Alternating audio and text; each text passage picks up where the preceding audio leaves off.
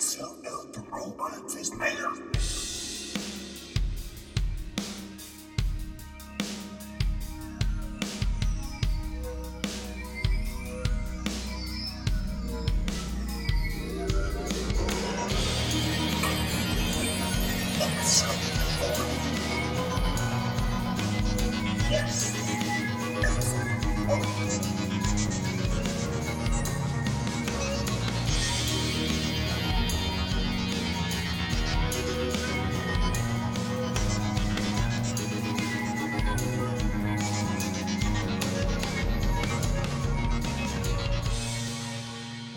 Welcome to Self Help for Robots. I'm your host, CJ Pitchford, and this is episode 40. you heard right? Episode 40. And yeah, that's uh, doing it wrong. episode 40 is called Doing It Wrong, and uh, well, I'm trying to do it in style. In fact, like I mentioned in the last episode, which was just, well, last night, but I will wait to publish this, the next episode, and until a little time goes by, maybe. I don't want to confuse the uh, podcast servers and um, all that and get things out of order. But uh, yeah, last time, episode 39, we were talking about right or wrong, and I mentioned that I had a new rig, which is uh, the Franken device that I have in front of me that has the keyboards that I play and uh, the microphone that I'm talking into. And while I'm talking into it, you might hear a little bit of rain in the background as it's the first full day of summer here, and and yet uh, it's snowing up in the mountains uh, or something, and it's raining right here. Uh, yeah, extreme weather. We've had the coldest uh, June 5th, was it, that uh, has been recorded um, in years, and uh, and right now, as I said, yes, that the rain is coming down, and I'm really enjoying that. However, it is summer, and so I was expecting heat, but uh, no, I will take whatever uh, you know climate will send my way and uh, just deal with the weather as it happens. But in here, the studio with this rig, um, I am now uh, doing yet another podcast on the same subject. Uh, you know, we talked last time about right or wrong, and now doing it wrong, you know, concerns, of course, well, I mean that they're still doing it very wrong as far as that, well, the Republicans have enabled um, just, you know, perhaps the destruction of the idea of democracy or government of the people. Um, you know, it's something that uh, should work out to everyone's benefit, being equal before the law. But right now, it seems like that's an idea that's being challenged, unfortunately, as I said, by the traitor Donald John Trump. Uh, you know, um, he's definitely taking uh, um, his own, you know, legal chances uh, with what he's clearly done. Um, but as president, it seems like we have only, you know, a limited recourse. Um, he has bragged that he could shoot somebody, um, and it's like, wow, I hope we do not test that. Um, and so, yeah, that's the state that we're in um, as a state. Uh, when we talk about what's right or wrong, it's clearly wrong. And when I was looking at, you know, kind of like a collection of um, ethical uh, writings, it seemed like something was missing that back in the 5th century before the Common Era uh, that there was uh, the first mention of the Golden Rule in uh, what is now Greece. So it was something that it appeared, you know, like a start of an ethical thought, and it seems like from a position of privilege, that reason is just assumed, and that we do understand later from philosophers like Immanuel Kant, who in the critique of pure judgment just kind of gives up and says, well, if there isn't a uh, prime mover, if there isn't a deity, um, then it's all just something that doesn't make sense, and that would be intolerable. and so the existential dread that uh, obviously that yeah that maybe he wouldn't face and he couldn't face um, is something that maybe wasn't faced by the philosophers of uh, Greece, um, or that they just were able to say that you could reason your way out of it. And it appears that to me, Buddha, at about that same time, uh, you know, took a different approach and um, said that through psychology or through acceptance, um, which he did rationalize, he did reason his way to that. I mean, if we talk about acceptance, there's lots of ways to feel that connection. I mean, you could just uh, get out on the dance floor and do your thing and, and leave all your troubles behind. Or, you know, some people go to church and they celebrate, um, you know, they have rituals and they feel connection and community. Um, and like I said, from a position of privilege, you may not worry about um, an existential crisis or dread that's, you know, something that maybe is, you know, more immediate um, than just a thought experiment.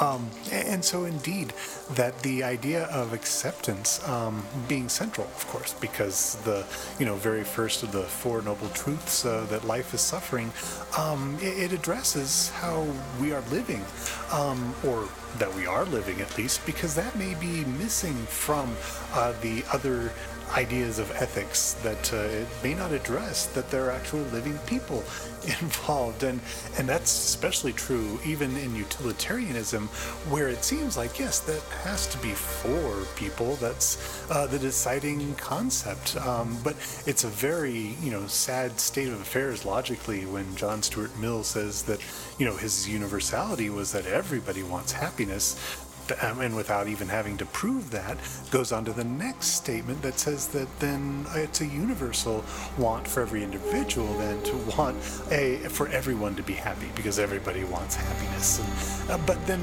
uh, he changes and moves the goalposts and says not the happiness that everyone recognizes, but a special, unique kind of happiness that's intellectual, which if he'd started his argument saying that everybody wants a special, unique intellectual version of happiness that I and my privilege can define, he's not going to get that uh, ready acceptance. Uh, and, you know, it doesn't seem legit uh, in order to go on to the next step and say that, yes, everyone should want for everyone this one thing. That, uh, however, uh, yes, all of us should be equal um, in front of the eyes of the law. Um, you know, it's one of those things that uh, helps a society um, stay together, cohere, and that is part of our connections, that what we owe to each other.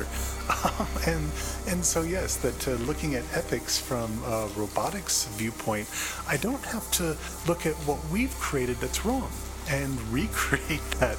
Although in artificial intelligence today, what inspired the designers, uh, I won't say inventors, but they call a neural network this nodal um, network um, that is, uh, you know, using matrix math um, in order to, you know, propagate statistical likelihoods.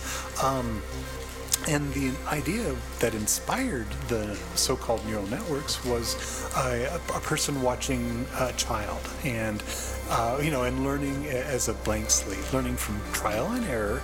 Um, and so, yeah, so that idea though of trial and error and, you know, back propagating errors um, to correct so that the, um, you know, goal is more directly attained. Well, again, if you know where you're going, then it's really easy to use statistics to get there because, you know, you've heard of lies and damned lies, and then there's statistics. So if there's anything that you want to prove, is there to work for you. And that's also a limitation of potential logic that if your system is complete, then uh, yeah, you will have a contradiction. You will be able to prove anything.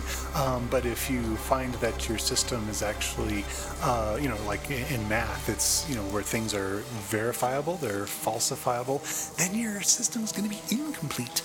Um, but no, that's the uh, Gödel, um, you know, kind of incompleteness theorem um, in action as uh, here we are listening to Rain um, and uh, talking about ethics because, as I mentioned, that when it comes down to right or wrong, that we only need to work out two dimensions. And of course, I mean the dimensions of self and, and other. It just seems like it's so clear that since we don't live, in isolation, we don't have, you know, just one of us to ever concern ourselves. We're not a hive mind, and um, you know, we're not part of a collective.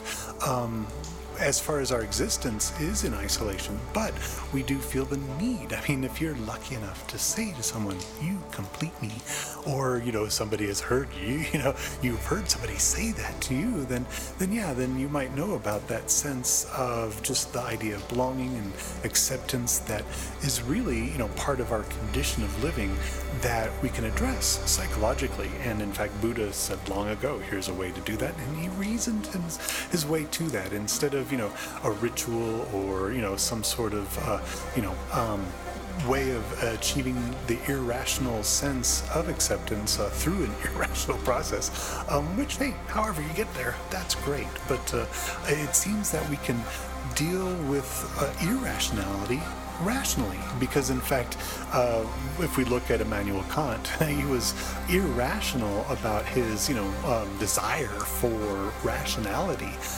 And his you know critique of pure reason uh, started out a path that he ended up like oh I have to walk that back. And in critique of pure judgment um, kind of said whoops.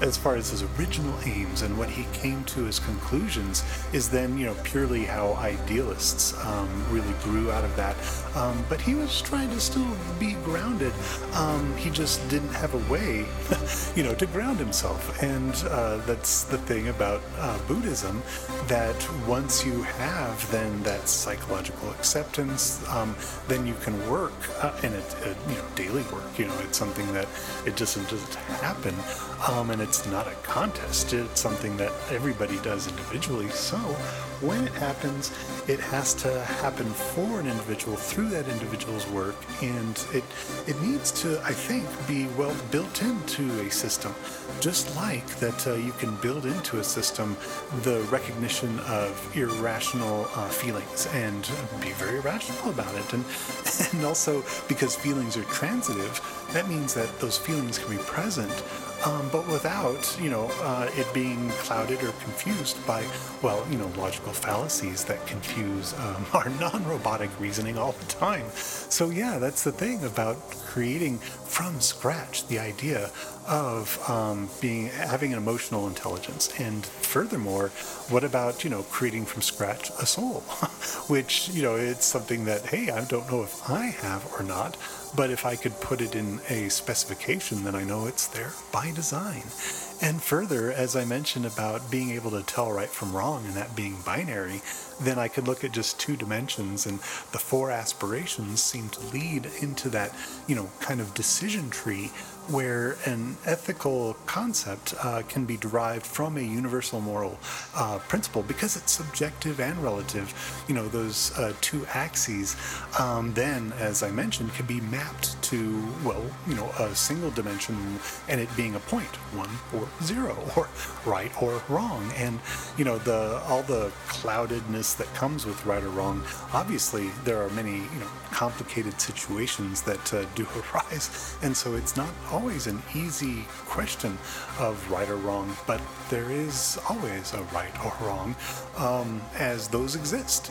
And it's just merely a case of how we find or discover or reason um, what those may be. And as I said, um, I'm working on how to do that programmatically, and and you're probably already working on that um, for your life. And so as you keep doing that, I just say keep on helping yourself.